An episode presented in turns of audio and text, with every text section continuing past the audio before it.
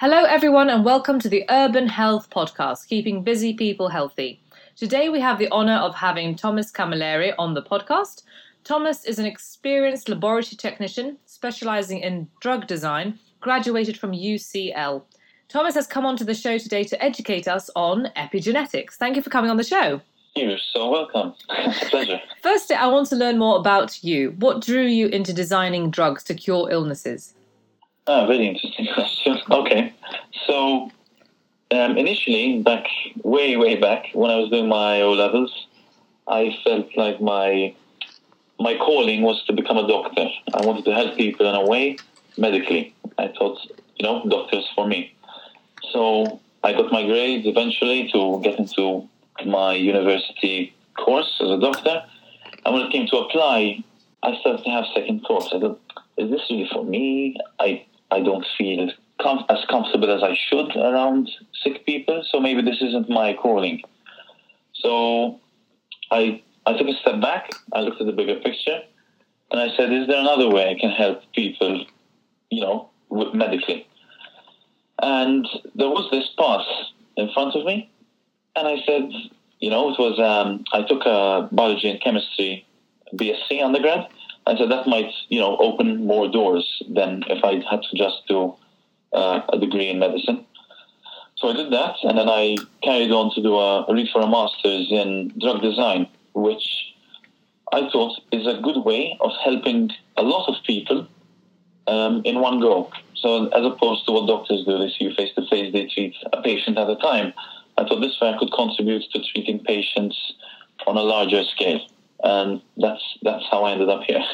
that's a really nice story. I really like that. Leveraging your knowledge to help millions of people around the world. That's incredible.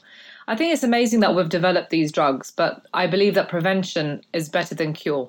How we live can affect whether we get ill or not in a lot of cases. So, what's the difference between genetics, which most of us have heard of, and epigenetics, which is more lifestyle uh, contributing? So, um, so okay, on, on fertilization, you have your genetic code. So, the the genetics you get from your dad, genetics you get from your mom, are combined into the first cell. That is you. Um, all cells, or most cells from then on, will carry that genetic code, and that is not exactly what is set in stone, so to speak. It's it's more a, it's sort of a, a guidelines to what what potential you have, right? So if my dad has blue eyes and my mom has brown eyes, I have the potential to have blue eyes or brown eyes in my genetic code. But what is expressed eventually is um, what we call a phenotype.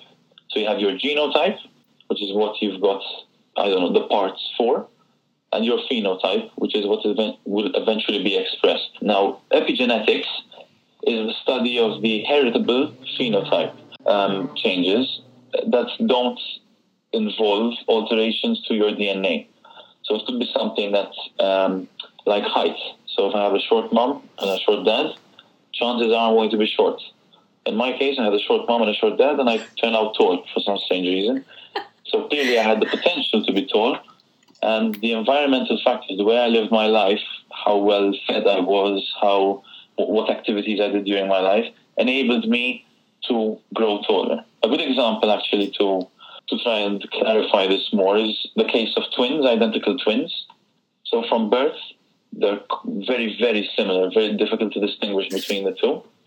But as they progress throughout their life, they're exposed to different things. Um, they change slightly, and in fact, you can. It's, it's in some cases you can tell identical twins apart later on in life. It's easier to do than when they've, they've just been born because they haven't been exposed to many environmental factors yet. So that is what epigenetics is really. Um, that's that's incredible. I, I I'm curious to know, and I'm sure a lot of the audience members who wish they were a bit taller are wondering what your diet consisted of in order to create this uh, this unprecedented height. lots of lots of milk and protein. That's what I remember anyway. okay, not much luck for our dairy-free crowd then, but never mind. No. okay. Some of our clients get genetic testing done to discover whether or not they have the obesity gene, or the cancer gene, or the Alzheimer's gene. We believe that your DNA is not your destiny, and how well we live will determine whether that gene gets expressed or not. Explain that in more depth. Okay, this is a tricky one to to put into a nutshell. It's going to have to be quite a large nutshell, but I'll try. Okay. Um, okay, I'll use the example of cancer, right? So you hear, and a lot of people read online that they've got the cure for cancer, they're just not releasing it, and all this. Uh, first of all, make sure that your source is a trusted one. Uh, secondly, when it comes to cancer, um, an illness such as cancer, it is a genetic disease. So it is something that is specific from person to person. It's unique in every different person. So when somebody says lung cancer, it won't be general lung cancer that can be treated. It can be your lung cancer that can be treated. It can be his or her lung cancer that can be treated in a different way. So the way we get cancer, um, as I said before, all your cells, or most of your cells, house your whole genetic code in your nucleus. So each cell has a nucleus, and you, as it divides, your DNA replicates and is put into two different cells, so on and so forth. And during that multiplication process, there can be what are known as mutations, and I'm sure you've heard of genetic mutations. Mm-hmm. Um, so there is a specific part of the DNA of your DNA within your cell which codes for a sort of security system in your cell.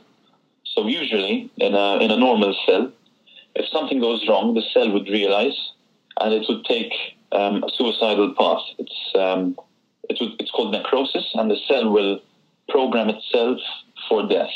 Now, if that security system becomes mutated, the cell will not recognize if something is wrong. And then that is when we get a cancer. And eventually that will keep multiplying and grow into a tumor. So, cancer is basically a mutation of your DNA. Now, mutations can occur due to a number of reasons. First of all, a number of mutations are natural. They just they happen they happen naturally. pardon me, and there's nothing we can really do about that, unfortunately. But some compounds we are exposed to and some environments we are exposed to increase the the probability of these mutations from happening. So, for example, if I smoke, I'm exposing myself.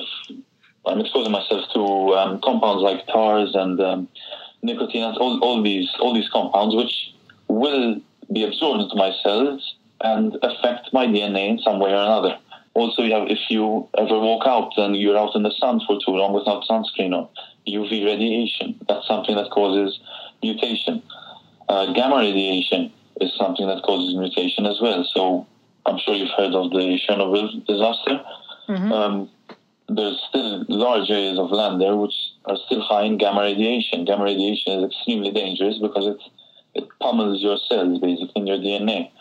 So all these things can give rise to to cancers. However, if we limit ourselves um, to this exposure, so if we're not, if we're careful and we put on sunscreen, if we if we try not to smoke as much as we usually do, or we try to cut it out completely, that's even better because we're lowering the probability of ourselves developing cancer, essentially. Well, that's a good point because we believe in giving the body what it needs and nothing that it doesn't need, and how the body exactly. responds to toxins like alcohol, cocaine, caffeine, cigarettes. There's lifestyle factors that we can change, that we do have the power and we are in control. And no matter what we've been diagnosed with, looking at our diet and exercise and looking after ourselves it can make a massive difference to how the genes get expressed and and how our cells definitely, definitely. So, what healthy habits can we adopt to prevent these diseases, apart from what I've mentioned? So, um, well, well, uh, probably okay. Okay, let's start with food. Food-wise, if you usually you, you definitely need you know, have you heard of the, the food pyramid? I'm sure you have heard of everybody's most people have heard of the food pyramid, basically. So it's the essential nutrients your body requires are at the bottom. So stuff like uh, proteins, um, some carbohydrates, some lipids, um, stuff like that. And then you go on as you as you move up the pyramid. There are richer or maybe less necessary. I don't say unnecessary, less necessary though. Um, molecules that the body needs. So when it comes to eating and eating habits, it's always good to have a portion of a mixed uh, variety of foods, so something that will provide you a sufficient amount of protein. You've got green veg, you've got uh, meat, for example. Um, eggs are good as well.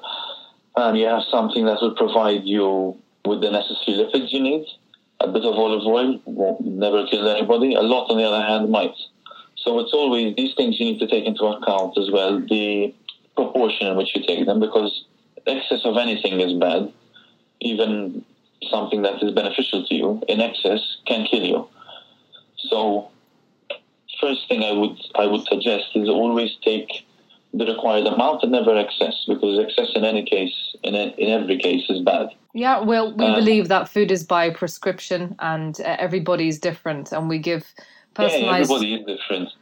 Yeah, especially when especially when it comes to food, because you have some people who don't eat much and you know they put on weight quicker than other people do. That's all based on your you know metabolic your metabolic rate, which you can also um, affect. Like if you exercise, obviously that helps.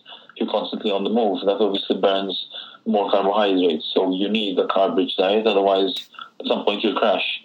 So it, it, it's all about finding the balance of your routine, I suppose. Mm-hmm. Because mm-hmm. if you're busy most of the time and you're constantly on the go, you do need sugar, otherwise you won't cope. Um, but if you you're usually busy, and then all of a sudden for a few months you're completely relaxed, you obviously need to adopt your diet and the food intake to match your lifestyle. Because then, if you eat the same amount of sugar as you were eating before, you're not going to use all of them, and those are going to be converted into fats, and then it's very difficult to get back on track. So yeah, it's yeah um, action reaction, I suppose. Well, a lot of our clients try to stay on track, uh, and, and with our coaching, they do very well. But um, they're trying to quit things like alcohol, cocaine, caffeine, cigarettes. We prefer using detoxifying protocols and cognitive behavioral therapy. But are there drugs that we can use to treat very severe conditions as a complete last resort? What are the very yes. best yes. drugs on the market to help with these addictions, particularly alcohol, actually? So, well, there are a number of there are a number of uh, medicines that can be used to, to treat or to help help with um, addictions and, and, things like that. So again, I'm going to specify that the, the best thing to do, first of all, to speak to your doctor because they would know best. They would know the drugs on the market of the, the place you're in because sometimes they vary from, you know, country to country, they vary in name. Um, but I'll, I'll, give you a couple of classes actually that um, that are used widely. So there are benzodiazepines, which are used to reduce anxiety. Um, now these they, these aren't prescribed too often because they are also addictive themselves. Um, so doctors again need to be very careful with what they prescribe and how often. And again, it will be tailored specific to their patient. So uh, benzodiazepines reduce anxiety in um, people who are addicted to cocaine, alcohol, opiates, uh, and a wide range of, um, of substances, and it helps with the withdrawal symptoms. Um, there are also anti- antidepressants, which help lift that unhappy feeling that people get. Because, for example, with smokers, I want to speak about smokers, nicotine is um, it's a, a substance that replaces a neurotransmitter that your body naturally produces. So you get a happy feeling from this neurotransmitter, and once you start to smoke, your body relies on the nicotine in the cigarettes to feel happy, which is why this becomes addictive. And once you stop smoking, your body would have forgotten how to how to create this uplifting um, neurotransmitter. So until it remembers how to do that, um, you you might feel very depressed mm-hmm. during your time when you're trying to quit smoking. So antidepressants help lift that unhappy feeling to get you through the process of your body remembering how to create those neurotransmitters on your own, get you back on track. And there's also uh, clonidine, which reduces uh, sweating and cramps, uh, stops seizures and tremors, and this is also used for alcohol and opiate addictions. That's very helpful. Thank you very much. I'm sure um, a lot of our clients are already on some of those. I know some of them have filled in their forms when and declared those as one of the medications they're on. Um, how does all of this fit into the bigger picture? Going back to epigenetics again, where are we going in the world in the field of epigenetics? And if we want to test ourselves, earlier you said that we have to use uh, a respectable and trustworthy laboratory. Um, if we wanted to pursue our our epigenetics, uh, how what's the best way to do that?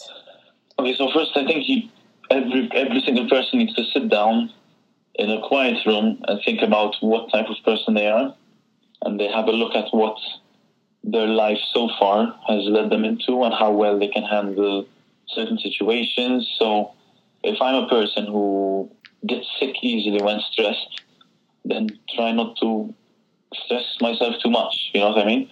So it's a case of learn who what your body can handle, and once you know what your body can handle, then you can create a system that works best for you. So if uh, you can't process food as quickly as you'd like to, try and reduce portion size and increase exercise, for example, or reduce um, portion size significantly and increase exercise slightly. But again, it's it's something that you know you, you can go to a nutritionist. Nutritionists can help you out. Doctors can help you out. There are professionals out there who do this sort of thing for a living. They'll, they'll help you figure out what your body can handle and can't handle, and then they'll help you create a plan for you, which is, in my opinion, one of the best one of the best routes to take. Um, personally, I think that's a factor that really does cause, cause a difference. Like it, it has a big impact on every single organism, actually, not only human beings, even other animals. Is stress. And a lot of a lot of people who, for example, there are, there are a lot of people who, who grow chickens in, in coops, giant coops, all squashed together, and the eggs they produce. Some people might taste the, dif- the difference between that egg and an egg from an organic chicken that's free range, roaming around, a, you know, a field or whatever so stress does have an impact on well on what your body does.